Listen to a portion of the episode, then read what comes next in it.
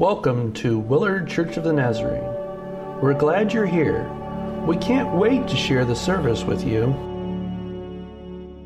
But we are here to dedicate Timothy Matthew O'Neill Collins, right? And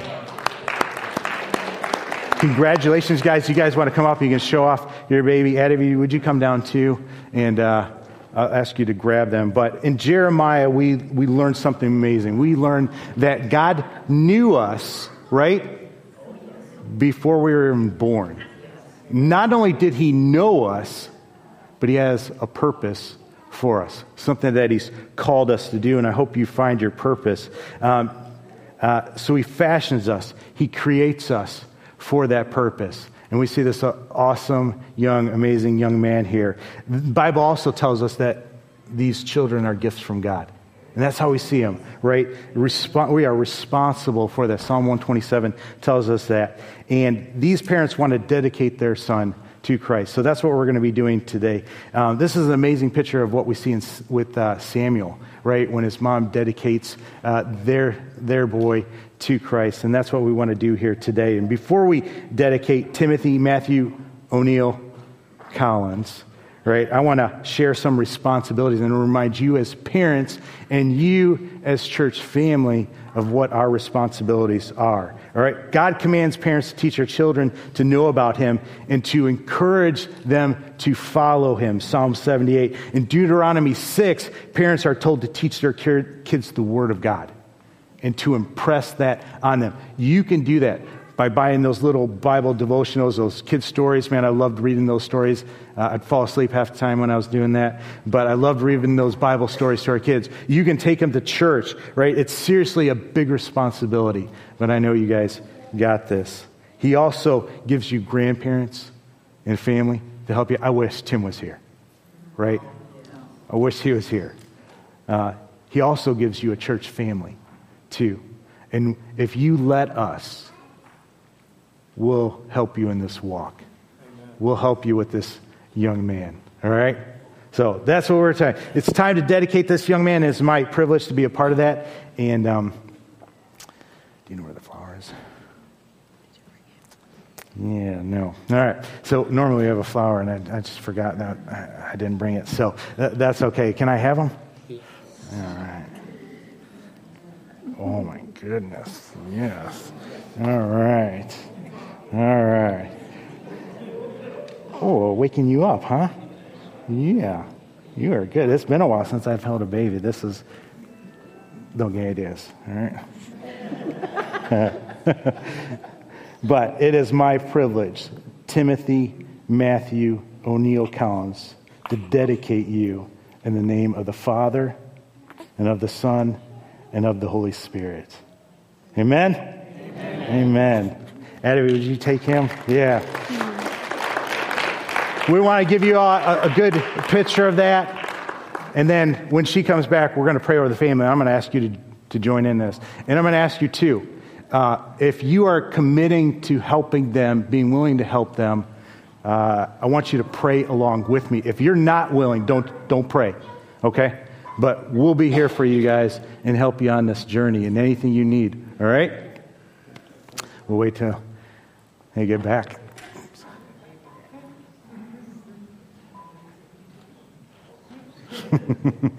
He's waving. All right. He's awake now. Oh, all right. His eyes wide open. Would you stretch out a hand if you want to join us? Father, we thank you for this young man, Lord.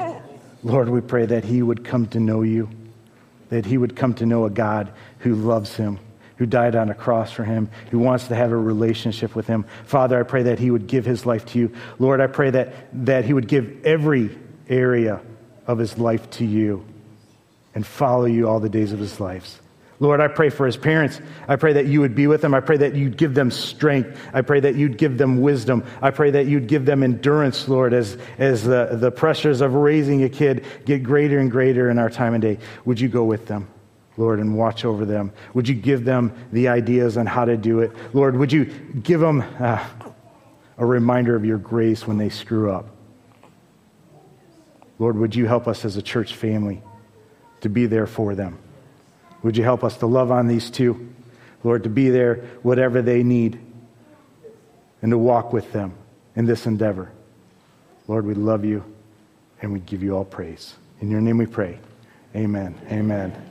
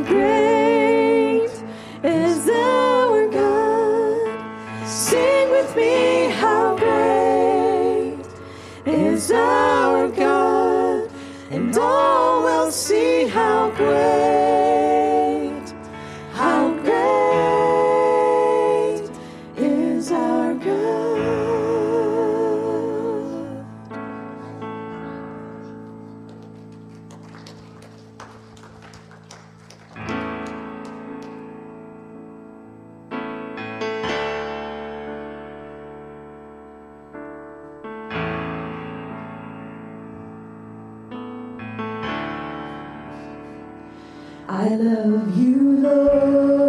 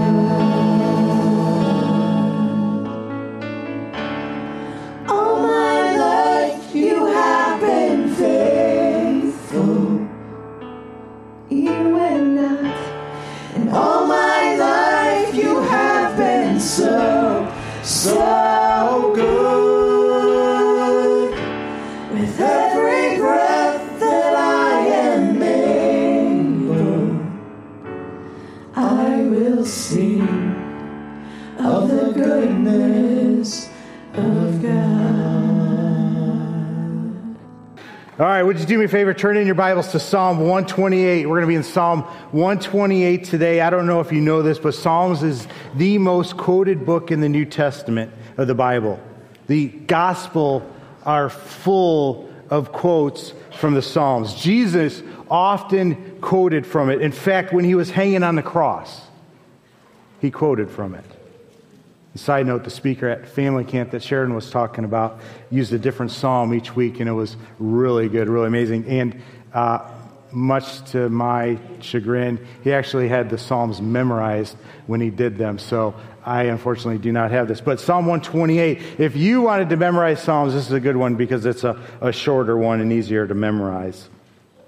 All right, this psalm tells us how to build a family that can withstand storms. And just last year, one in 10 homes were damaged by extreme weather. Could have been a, a tree falling, hitting a house, could have been high winds. We've had some major rain events. I remember with Texas, do you remember what happened in Texas where it snowed and people were without power for a long time, for days? Just a, a little while ago, it was hailing at our house. I don't know if you experienced that, but we experienced some of that. Acts of God, that's how we describe these events, did $56.9 billion in damage last year. And when it comes to severe weather, I'm reminded of the frailty of our civilization. When, you, you're getting hit by a storm, you know, you can be in a house or, or something, but you can still feel that frailty. And that's just the physical storms, right? There's other storms that come up in life where they can just flip you upside down. We're uh, sitting next to a pastor and they were telling us how their kid at six years old went blind. And I'm trying to think about how you would process that. And uh, uh, my heart went out to them, what they were dealing with. People can get a diagnosis, though, right? Cancer. People can lose a job. People can be on the wrong end of some horrible events. You can be sailing along, and all of a sudden, just bam, something hits, right? You run into something. In Matthew chapter 7, Jesus talks about the wise and foolish builders. He said that the thing that determines how a family does, or, or even just how a person does when the storms hit, is determined by what kind of foundation they have in their life. What kind of foundation is in place. There's always a new story of uh, some amazing home or some amazing business, and they show pictures of it, and it looks just incredible. It's on Instagram or, or Pinterest, and then all of a sudden, some storm or some sinkhole happens, and before you know it, the, the, the Corvette Museum has Corvettes that have fallen through the floor and are laying on the ground, right? Some, some major thing happens because the foundation wasn't just right wasn't set. Many of the lives that we look at on social media, right, they look pretty amazing. We secret, secretly wish that we had these lives, but many of those aren't built on a solid foundation. And they're one storm away from something crazy happening. How many times do we see somebody in sports who we think has it all, somebody in the entertainment industry that we think has it all, and something happens to them, and all of a sudden their life just implodes, and they're in jail? Or something else is going on. Foundations are huge. Jesus Matthew said in Matthew 7 beginning at verse 24, "Therefore everyone who hears these words of mine and puts them into practice is like a wise man who built his house on the rock. The rain came down, the streams rose, and the winds blew and beat against that house, yet it did not fall, because it had its foundation on the rock." But everyone who hears these words of mine and does not put them into practice is like a foolish man who built his house on sand. The rain came down, the streams rose, and the winds blew and beat against that house, and it fell with a great crash. What's the difference in these two situations? Foundation, right? But what makes the foundation? Did you catch it? Because we can know a lot of Bible, we can come to church a lot, but we can have a bad foundation. There's more to it, right? That we read in there. It takes putting these things into practice and doing them in order to have that strong foundation that will weather the storms of life. Let me say this again, right? Some of us know a lot of Bible, right? We've been in church for 20 years, 40 years, and we can still be tossed back and forth by the storms because we don't have a solid foundation because we don't put it into practice. It's more than just knowing. We have to put it into practice. Are we benefiting from that firm foundation? I was talking to somebody and we were wondering why doesn't God do the things that we think he should be doing and act in a certain way, right?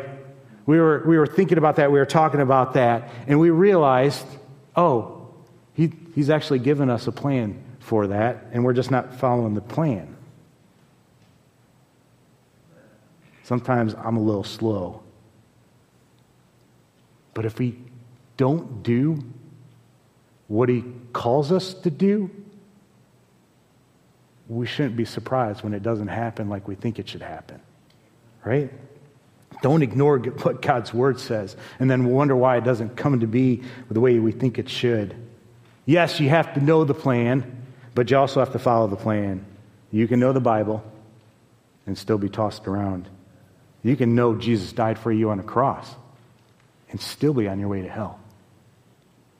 You have to accept that gift of grace. You have to follow him. Likewise, you can know God's word, follow the plan, be doing the things that you should be doing, and that won't mean that it will keep the storms away, right? Sometimes that's some of the gospel, some of the American gospel that's passed around. If you just follow Jesus, everything will be okay. You won't have to worry about the storms, just have enough faith. We know that's a lie, right? The storms will still come, but you'll have a foundation to weather them. That's the key. That passage in Matthew chapter 7, eh, what we call the, the parable of the builders, right? Many theologians believe that that's the passage that Jesus was thinking about, or he's thinking about actually, he got from Psalm 128. And that's what we want to look at. Today, and I think next week, I want to focus on homes and families. I, I believe that God wants our homes to be built on rock and not sand. I want that for mine. I want that for my kids. I want you to sincerely want that for your homes and your families. I want you to realize that you can set an example for your family to follow that will impact generations. That's what's at stake, stake here. I want you to realize it's not too late. Your kids might be out, but you can still start setting that example if you haven't been. We live in one of the most confused, distorted societies, right? A day when culture bases, bases truth off of feelings and whatever we want truth to be, believe, and not out of God's word. Get this right, right? There are blessings for people who walk in his ways. I'm not health and wealth, I'm talking foundations. There's blessings in a firm foundation that can help you weather the storms. Psalm 128, would you stand with me in honor of God's word?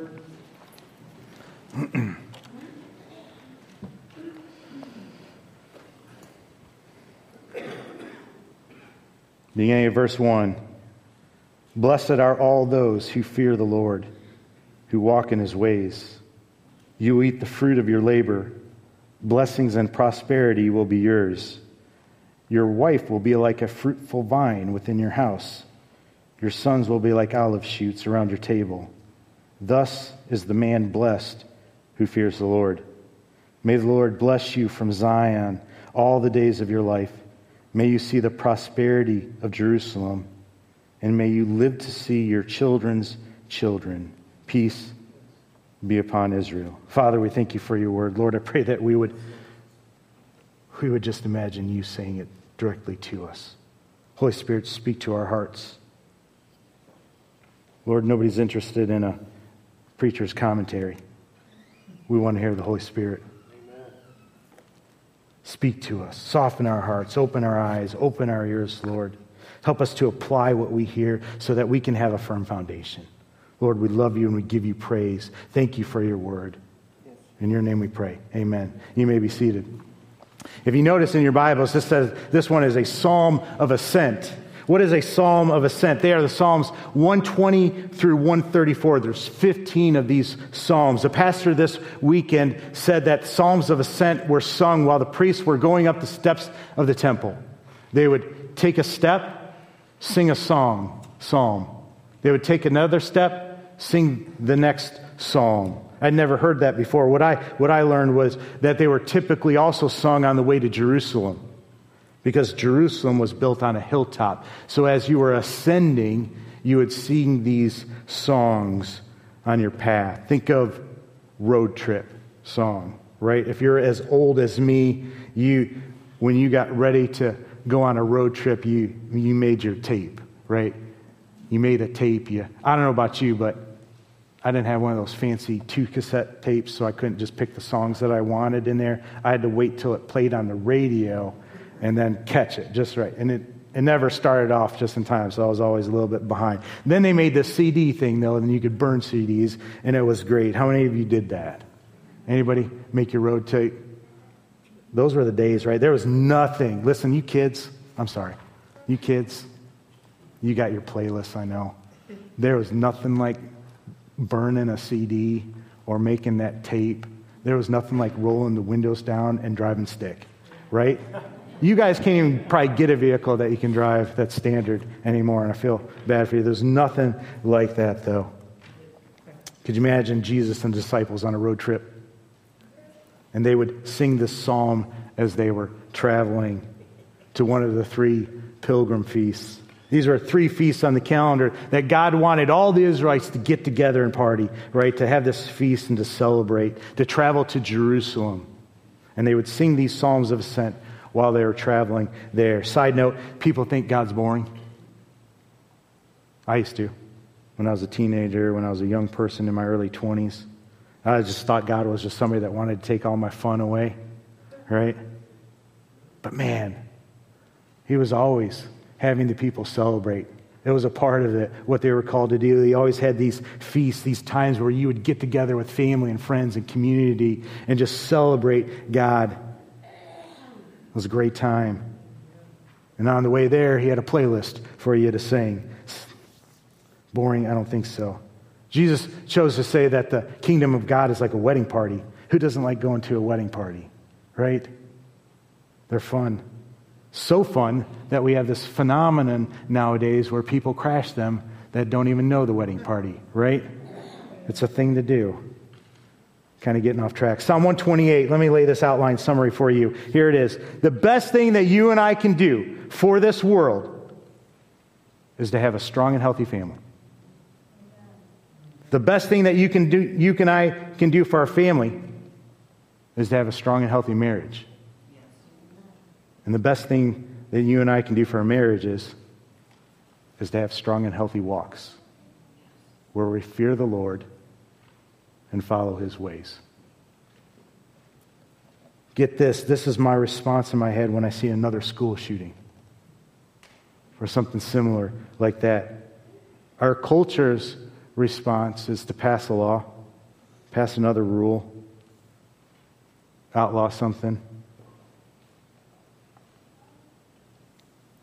But I think the world's broken. What can we do for that?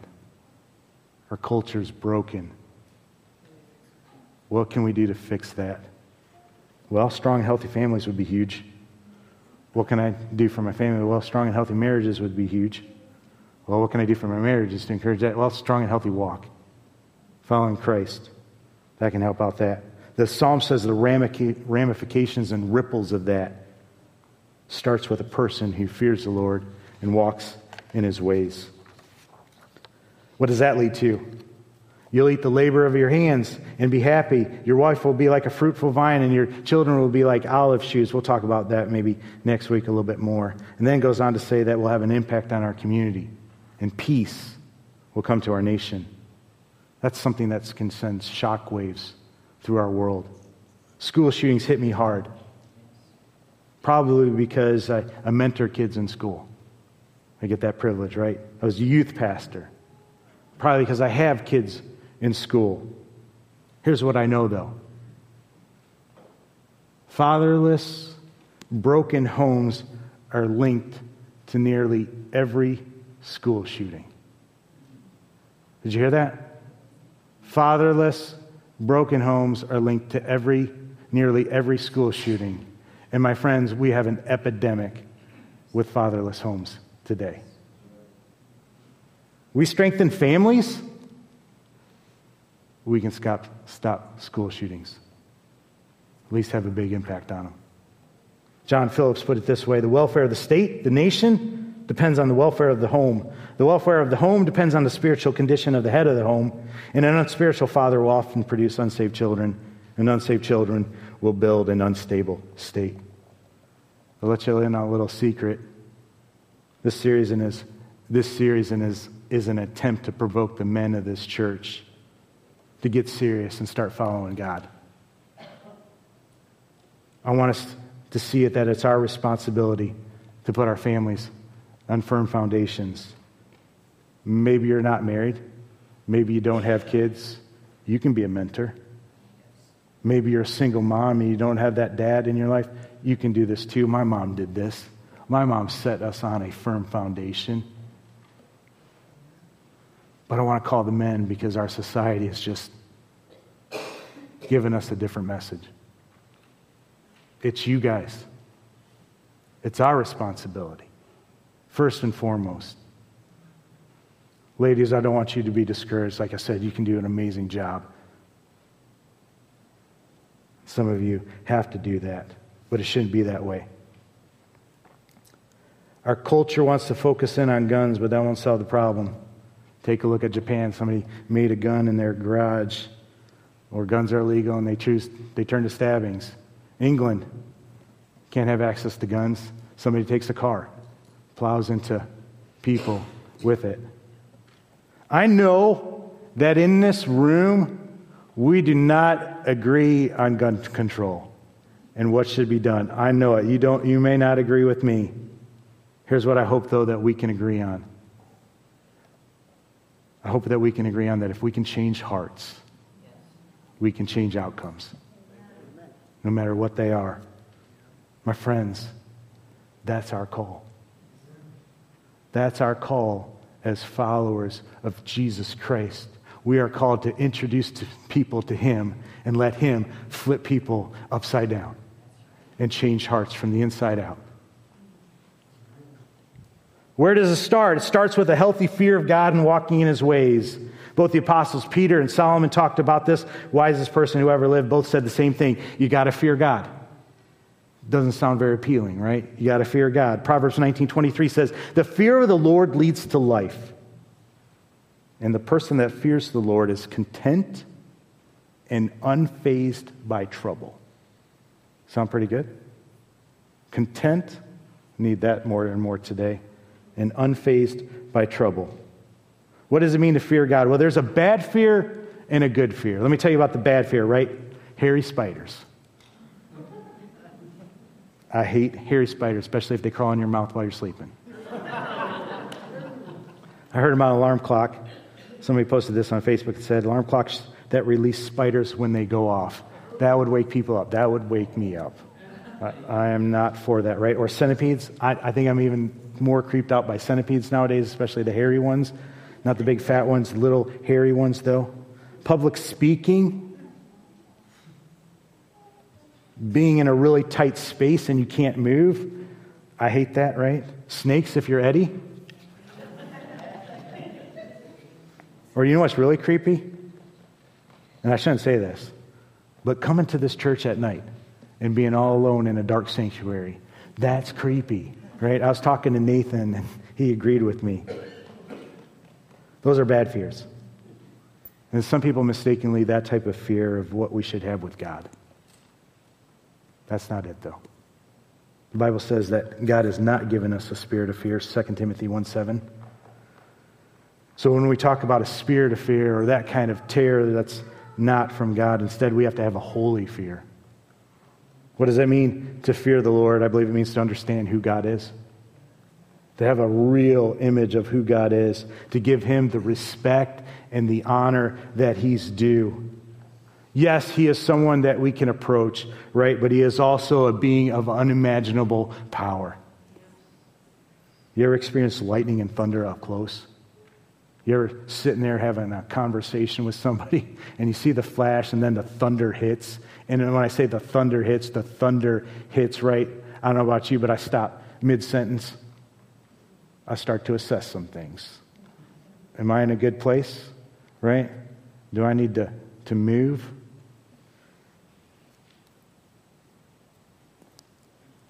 Lightning and thunder hits, you'll be reminded really fast it can melt you or explode you. Check this verse out. I fell before him as though dead. That's John speaking in Revelation. John, the beloved apostle who had seen the risen Lord. John, the apostle who rested his head on Jesus Christ. He gets a glimpse into the throne room of God. And he says, I fell before him as though dead. I talked about this last week or maybe a week before when God told Moses to get the people ready. He says, Get the people ready. I'm going to talk to them. I'm going to come down to the mountain. I'm going to talk to them. And then God does that. He comes down to the mountain and he speaks to them. And what happens to the people? They trembled. I don't remember the last time I've trembled, but they trembled in fear when God spoke to them.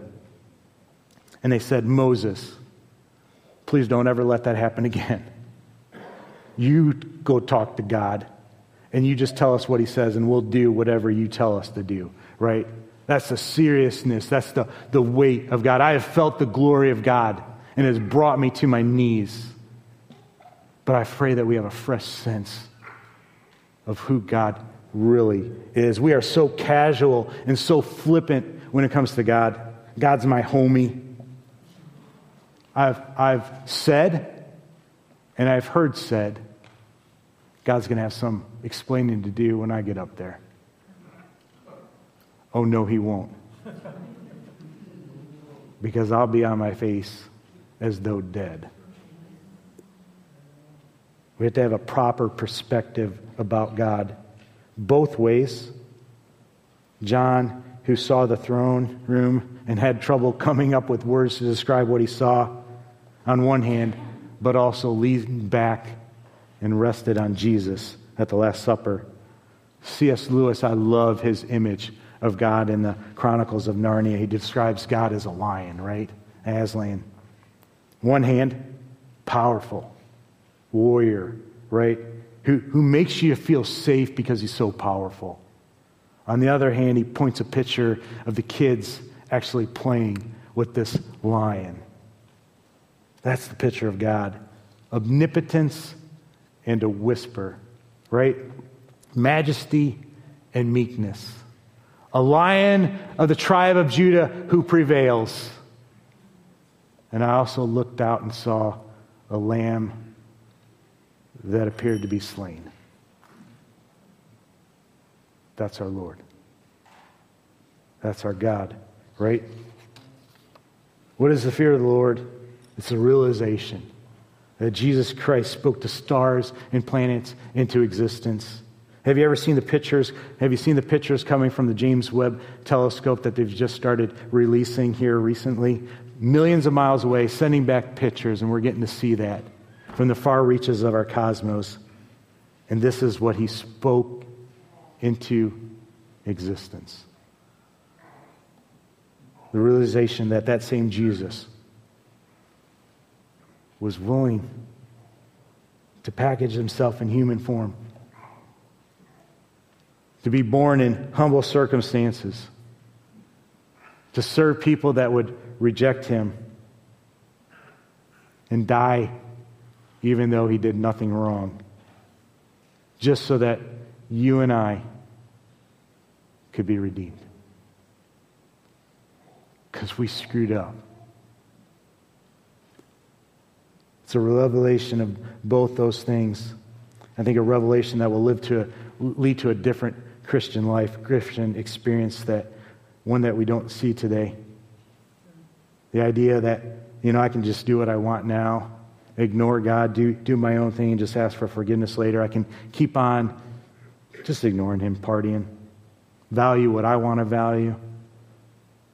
And every once in a while, go to church, splash some holy water on myself, and ask for forgiveness, and I'm good.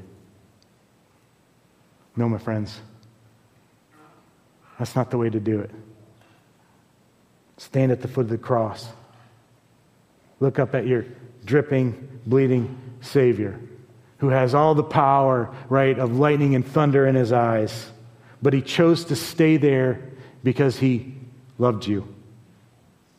Look at the one who is shamed and ridiculed and despised like no person should be. Look at our Lord who suffered until his heart gave out bursting. And blood and water came out when a spear went through his rib cage. Listen to him say, Father, forgive them. They don't know what they're doing. Listen to him say, It's finished. I think this realization is what leads to a holy fear of the Lord. Get this. My fear is not that he's going to strike me down. That's not my fear. My fear is that we would be given such an enormous love and somehow treat that lightly. Like it was just another small gift and go on doing what I want to do because I can just ask for forgiveness later. That's how some of us are living.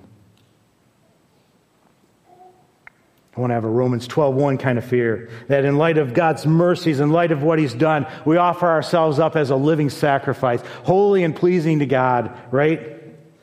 I want to offer my life to God today. Use me as you want to. You want to send me somewhere? Call me. You want me to speak to someone? Give me an opportunity.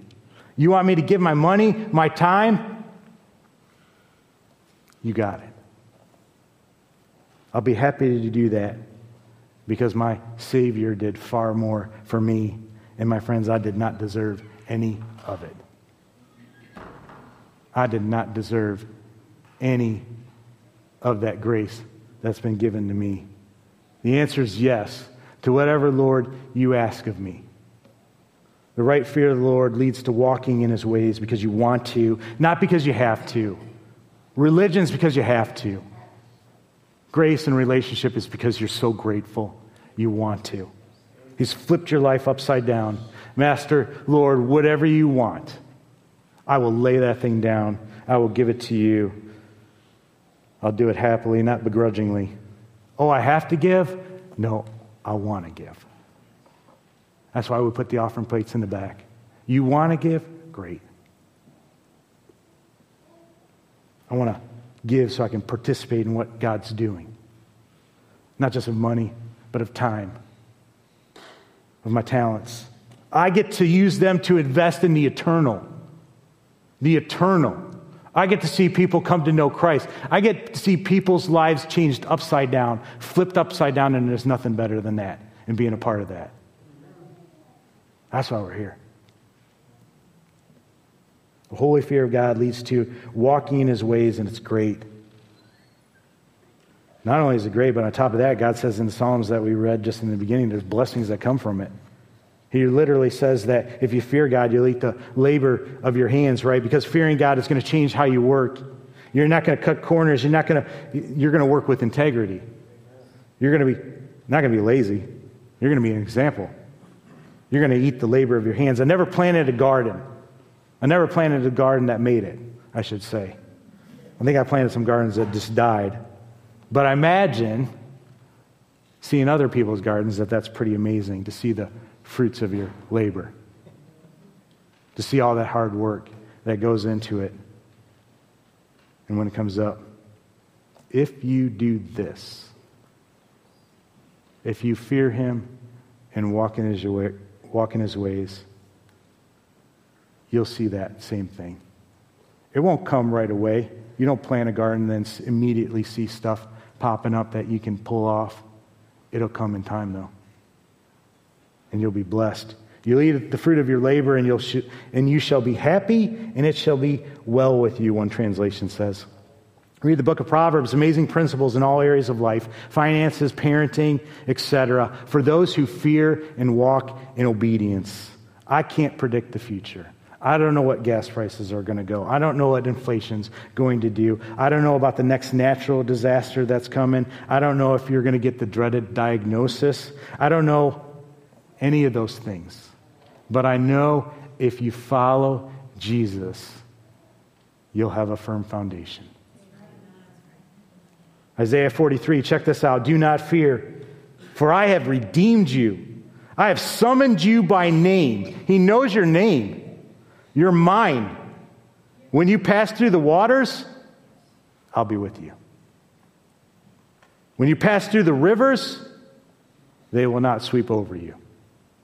When you walk through the fire, you'll not be burned. The flames will not set you ablaze. For I am the Lord your God, the Holy One of Israel, your Savior. Amen? That's the truth if you follow him. Even the valley of the shadow of death, right? You'll be able to pass through. Who else in the world can give you that? What else in the world can give you that? Can money? Nothing.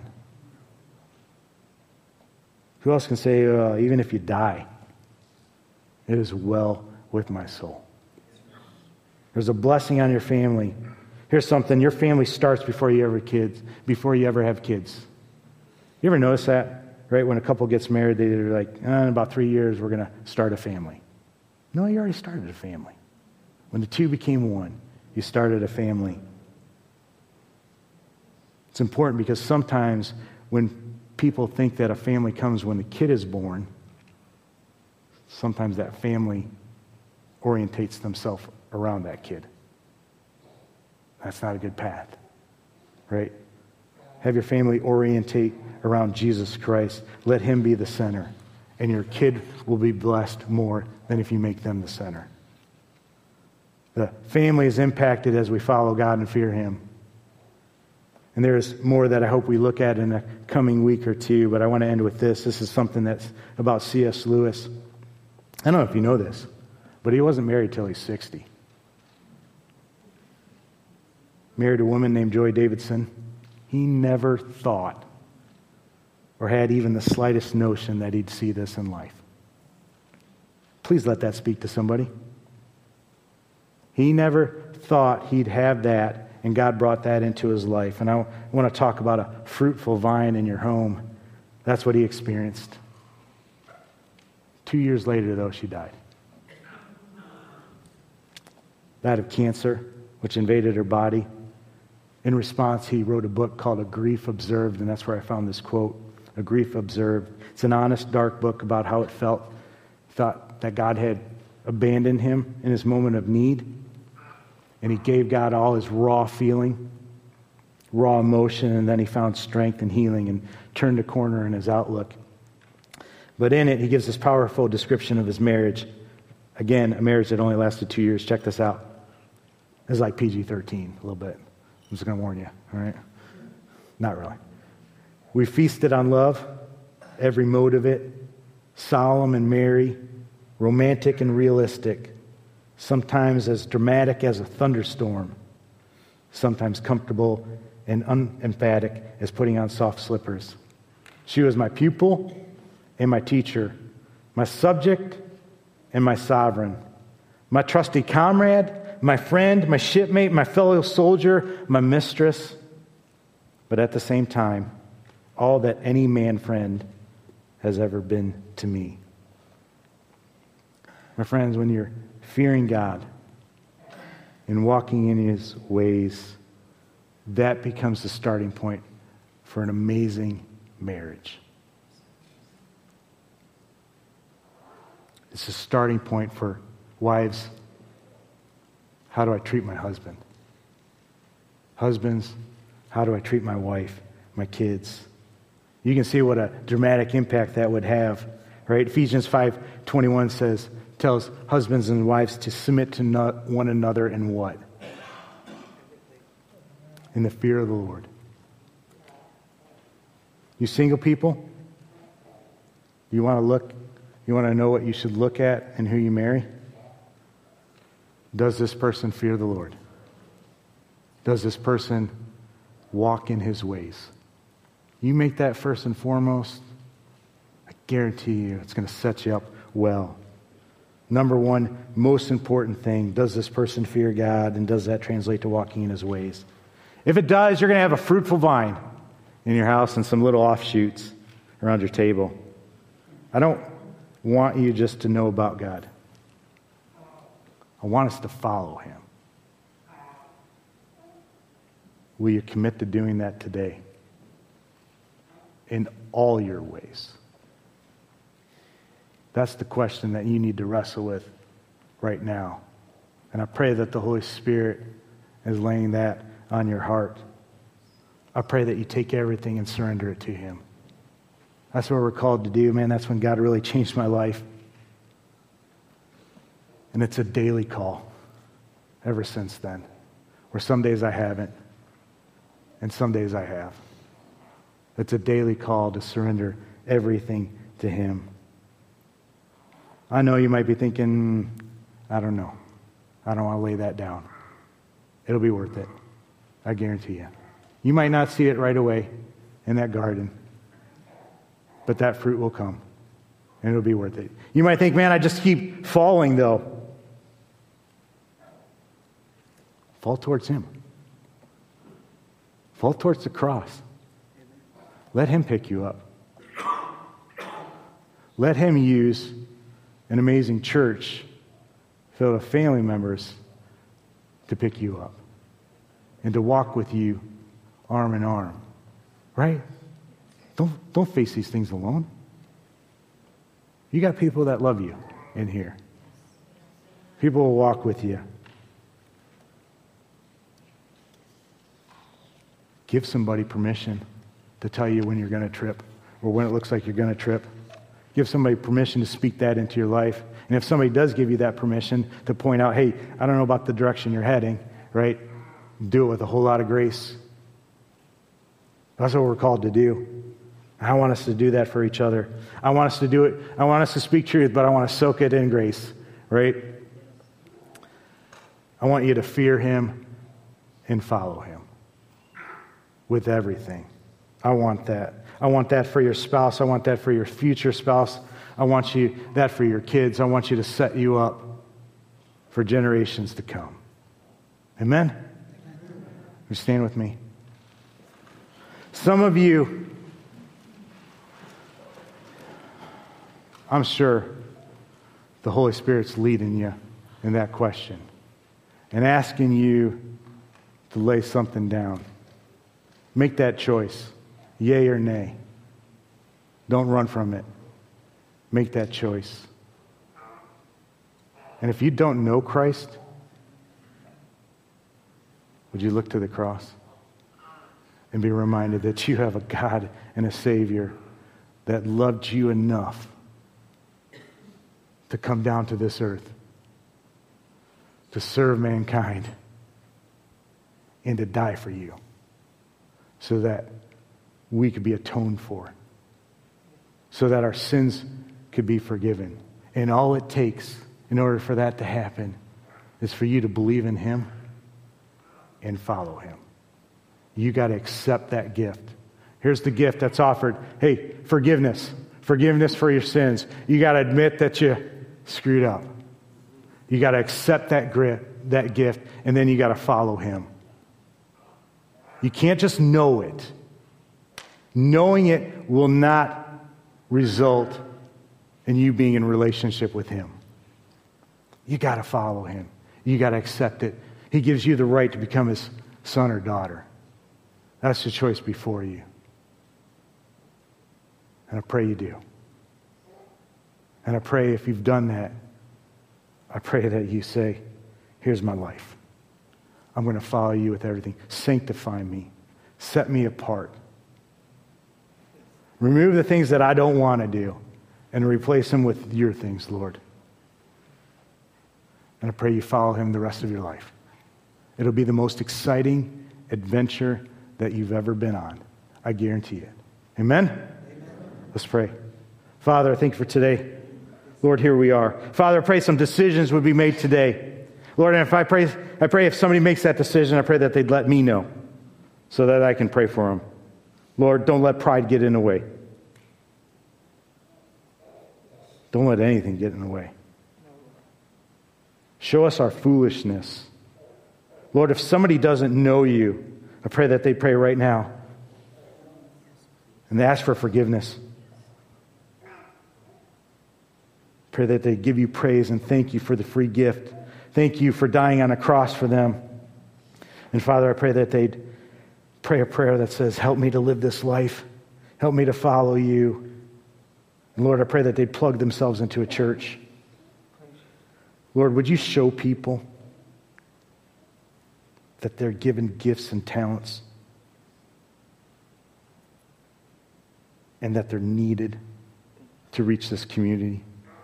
Father, would you help us to be serious about being a part of this church, Lord? Church isn't something you attend, church is something that you're a part of to impact a community, to share each other's burdens. Lord, I pray if there's some burdens in here, Lord, I pray that you'd give them one person, at least one person, to share those burdens with. And I pray that we'd stand arm in arm. I pray we'd lock roots with each other and help each other. Lord, we love you and we give you all praise. In your name we pray. Amen. Amen. You are dismissed.